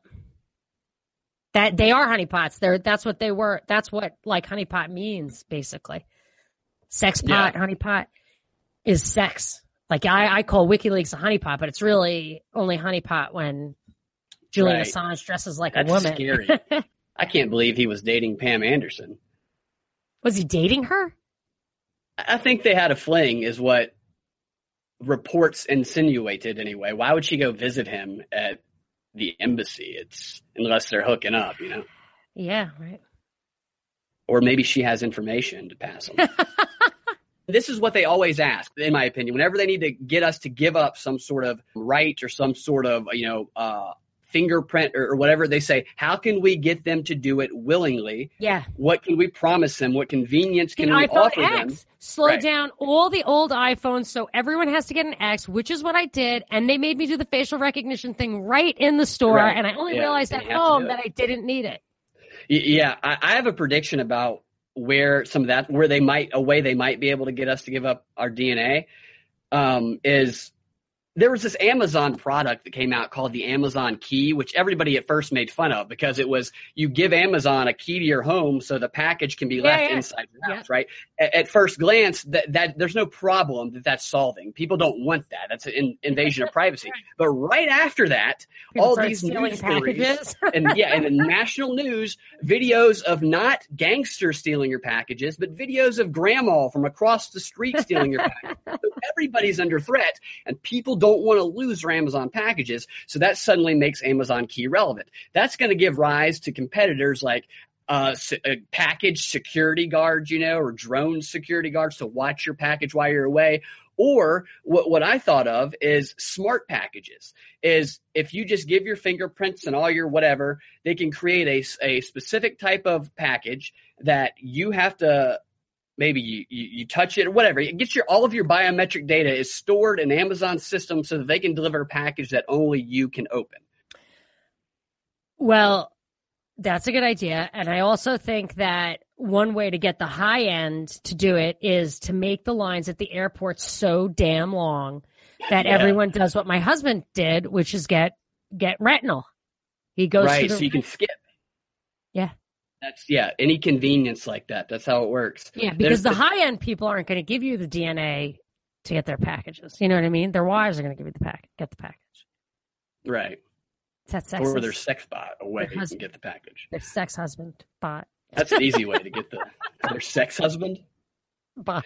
I, I got to tell you, that's that's we, uh, when you when you think about sex bots, people genuinely think or usually think of uh, the girl sex bots. Yeah. I, yeah, guy sex bots. That's not something that dudes want to compete with. I, I don't think that's. I don't think there's any. I mean, that- I could get super vulgar right now, that's- and I, I just, I, you know, my, I offline, I'm absolutely not you know, saying. when it you give the dildo a full body, that's. I had to go too far See, because earlier too damn was on, so far. I had to do What it. I had heck? to do it as a callback. I, I, yeah, but it just stops it down. It stops the whole damn thing down, and then I get shrill, and then I get emails. You're shrill. Look, that's, a That's fear that guys are going to have to cope with in the near future. Is all. Well, I think one of the underlying purposes of the sexual harassment thing is to just get men to stop thinking of women for sex once and for all. Yeah, yeah, yeah. You know, if we could just get men and women not to think of each other as sex partners, you'd solve the population problem, right. and that would be that. And that's what I really think. It's like uh, it's like Clockwork Orange, where like a guy sees a good-looking chick and he's just like, "I gotta get away from that. I gotta Yeah. don't talk to her, don't look at her, don't Right. ask her out. You know, where's my bot? Right, absolutely. Did you have any more headlines you want to go? We got a few minutes left. Oh, I had something interesting that yeah, yeah, yeah. Okay. It was from September 2017. It said tech companies may be our best hope for resisting government surveillance. From September 2015. I wrote it wrong. It was 2015. Uh, it says over the last year, the FBI has had harsh words for Apple, accusing the tech giant of endangering human lives and aiding criminals by turning on encryption by default on the iPhone. Uh, blah, Yeah. blah, blah, blah, blah. This move by tech giants to make government sur- surveillance harder reflects public opinion. A significant amount, number of Americans think the government is overreaching. In a recent Pew survey, 65% of respondents say they think the limits on government surveillance are inadequate. Okay. Now, so just this week, because I was wondering how to connect the dots, not between that, I just discovered that article today. But this Logan Paul guy, a big YouTuber, uh, broadcast, I guess, a, a person who had killed himself in Japan. He broadcast Yeah, this. someone hanging in Japan's Oh, it's not- suicide forest. Yeah. Um. Sorry, I don't want to get graphic because I think it's so disrespectful what he did. Right. But uh, but But that's a famous forest where people go to commit suicide, and he Oh, took a camera in there. That's awful. Um. So, so the news story, the Fox News story I heard was that already, like right away, 125,000 people had signed the petition to get him taken off of YouTube. Yeah. So all this stuff, you know, the the Charlottesville thing, people being radicalized online, uh, offensive, all that kind of stuff is being thrown at us in response to just two short years ago. The public opinion was clearly we did not want the censorship and surveillance, and public public opinion is absolutely changing on that, or it, we're being told it is, and that's good enough a yeah. poll can go a long way in a democracy. Right. The polls can, and those polls, though, also people don't. They, they frame the question in a way where, where people don't really recognize that they're contradicting themselves. Like that question that you said that you said, what was it? Most people believe that the government is doing what? What was the finding again, or the question? Uh, it said a significant number of Americans think the government is overreaching. In Okay, a recent, right. 65% of respondents said they think the limits on government surveillance are inadequate. Right. But then you ask them, you say, do you believe the government needs to step in and do more to prevent progressives from getting bullied by Nazis on social media? They'll go, oh, absolutely. Uh, They and, don't and the opposite too that they that the government should do more to stop the left bias in the media. absolutely. They don't recognize that those two, their previous answer and that answer, come into conflict with each other. Yes, which is why I try to read people the Bill of Rights and tell them about principles because Yeah. That's what people loved it when Ron Paul did that. Yeah, loved it. right. It's the general versus the specific. When you ask them the question in general terms, then they go, "Oh, well, yeah, yeah." I, you know, I don't want them to be invasive, but when you ask the the the specific one, the one that might apply to them, then they want whatever is going to give them their values, uh, the outcome that satisfies them. You know who did that and it galled me was Albert Einstein, which is why I'm not a fan of Albert Einstein. What do you mean? He was a total pacifist. So he recommended that soldiers sit down and not fight, even if they were killed for it, because he was that's how much of a pacifist he was. Yeah, he yeah. also was a man without a nation. So Yeah. he got lost his passports and so he wanted world government and no national boundaries. Then when it came something important to him, I guess fighting the Nazis, he said, "Oh yes, take up arms and kill," or Yeah. establishing a nation of Israel, of which he would would be eligible for, and maybe ended up being a citizen.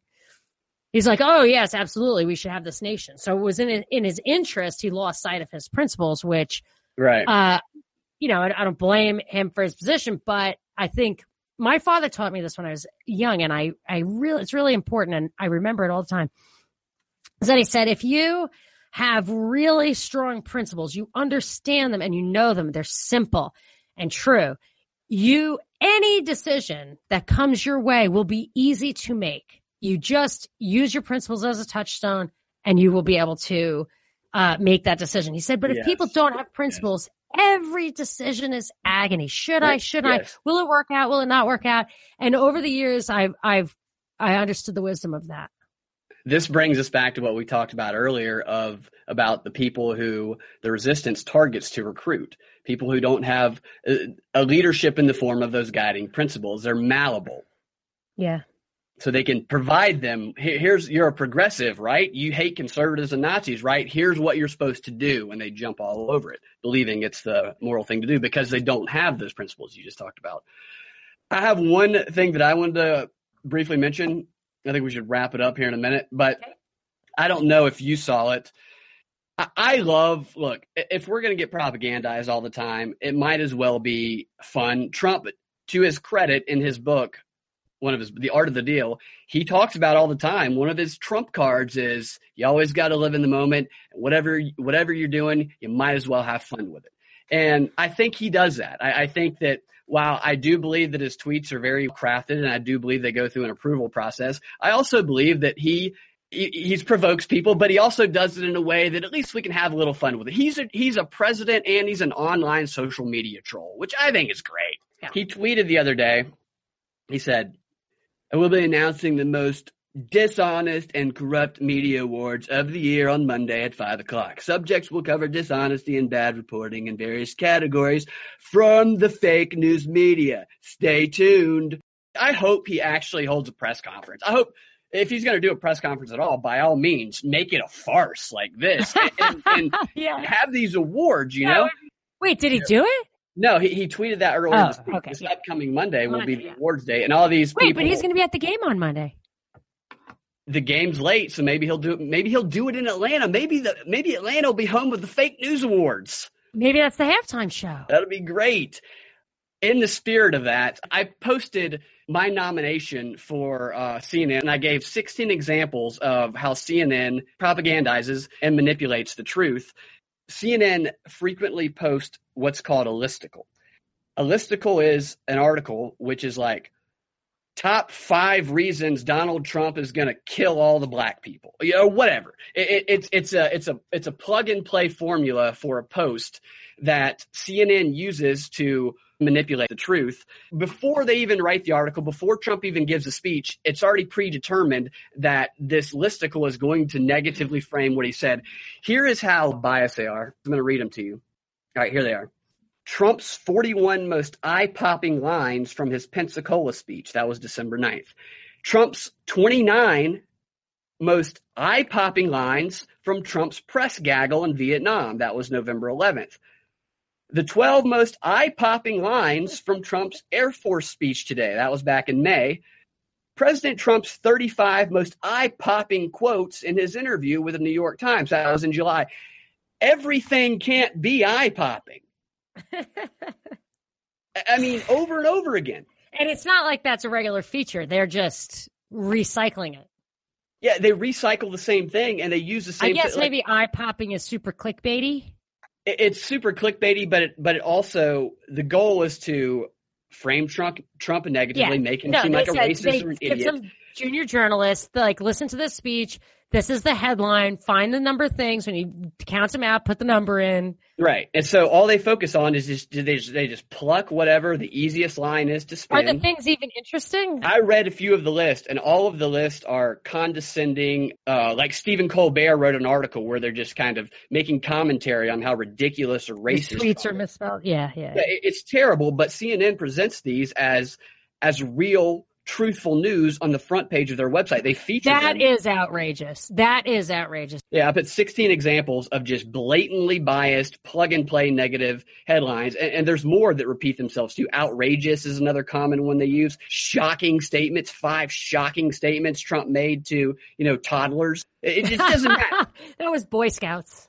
Yes, Boy Scouts was one of them actually. Yeah. yeah. I, I don't know. I didn't see it, but No, I, remember I, it. The Boy Scout. I include. Yeah, it's uh, the 29 most cringe-worthy lines from Donald Trump's hyper-political speech to the Boy Scouts. Yeah, I actually a real read headline. that one when it first came out, and I wasn't. It, I went back and listened to his whole speech because I was like, "This isn't that bad." Am I missing something? Was it Uh, yeah. 20, 29 cringes? He, he could read There are a few- the little engine that could to uh, a Yes, class of kindergartners, and the headline would be the eight most shockingly disturbing lines Trump yelled at children. ah, super fun. That's fun. Yeah, yeah. Uh, well, I'm good to go. How about you? Yeah, I uh I'm waiting for Zuckerberg to fix Facebook. That guy makes my skin crawl. Do you think Mark Zuckerberg really was the guy who did who made this thing in the first place or do you think maybe he was a face job from the very beginning? I don't know why you would choose someone like him who is so robotic and Oh my so gosh, did you ever relax- see Silicon Valley? no. That show looks like they cast the guy after Mark Zuckerberg, but it's just because that casting is so perfect for that role. Yeah. Now I just Really think that if you were going to choose a front man, you want to choose someone who, Like Trump. yeah, who's got. and Mark Zuckerberg is just he's a weird guy. I mean, he seems like an alien sometimes. I think that's what happens when you get you have a, a hand up your back. Yeah, well, maybe I, I don't know. I've never really thought about it. I, it's only, only because when I watch these things and listen to him, it's so fake. Yeah, yeah. You know, I just Totally. I think to myself, like he's like, I'm going to try to fix Facebook, and I, and it's so clear to me that this guy's job is to make these videos once a year. You know, that's it. He can't have any other They're job. they're so weird. His videos. They're Yeah, it's so not a video this time. It's a Facebook post of all things. Yeah, But uh, it does. He's not. It's just the idea that he's going to do anything, that he has It- any power whatsoever, is just hard for me to believe. right. I'm sure he has people up his back. I think you're right. I, what his videos, uh, they're weird to watch because he's obviously trying to do speaking techniques, like per- persuasive speaking He's techniques. CGI. that, that maybe that somebody taught him. but the stuff that Obama does naturally that you Yeah. don't recognize it unless you're looking for it. Yeah. Zuckerberg does so robotically that it's like, whoa, he's trying really hard to, you know, model the NLP book or whatever it is he just read. Yeah, they should give him a pill. I'm sure that would relax him. Yeah. Anyhow, know, upgrade his system. all right. All right. Well, thank you. That was fun. I enjoyed it. Enjoyed your headlines. Yes, I've been accumulating them because uh, there's obviously a theme going on. So to be continued, what to watch out for. Oh, what to watch out for the 25th Amendment. And Yeah. this is something I don't know if I ever said on the air. When I was reading about Watergate and trying to draw parallels between Watergate and what was happening to Trump, including that the guy who broke the story, Bob Woodward, wa- had a similar role to Bannon in like military attache stuff and then going to the media and then all that kind of stuff, being inside the White House more or less.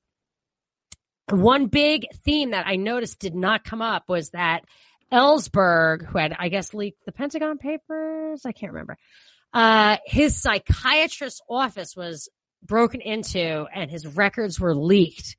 So I have been waiting for a psychiatrist to enter the scene. And I just saw today. One thing, it's not quite what I was expecting, but it was a psychiatrist, I think was like testifying before Congress that they might should consider triggering the 25th Amendment, Right. which and what, what that is, that is more fueling of the fire to keep the resistance hopeful that their actions are going to pay off and to keep them motivated to keep taking action up through the midterm elections. Oh, and they'll get the 25th Amendment if they vote in 2018. Whereas the Mueller thing doesn't require voting. So Right. Mueller Yeah, steps yeah. out and they start talking about the 25th Amendment. Right. I think it's key to know that like nothing is happening to Trump before those elections. So all this Yes. stuff is to fuel the fire. They absolutely it is against the interest of the left Mm-hmm. to remove Trump right now. They need him. So all of this stuff is to fuel that resistance. Now after, I don't know. But up until then, We'll have to see it unfold. right, exactly. All right. Until next time, thank you very All right. Thank you. Later. You've been listening to the Propaganda Report. Subscribe, propagandareportdaily.com. Subscribe on iTunes or on your Android device. Go to iTunes, give us a rating, leave us a message if you like us. If you don't like us, uh, go after vote. yourself. you know, and uh, whatever, to each his own or her own, or what is it, Z? Z or Z? yes. So thank you for listening. Subscribe. We'll see you next time.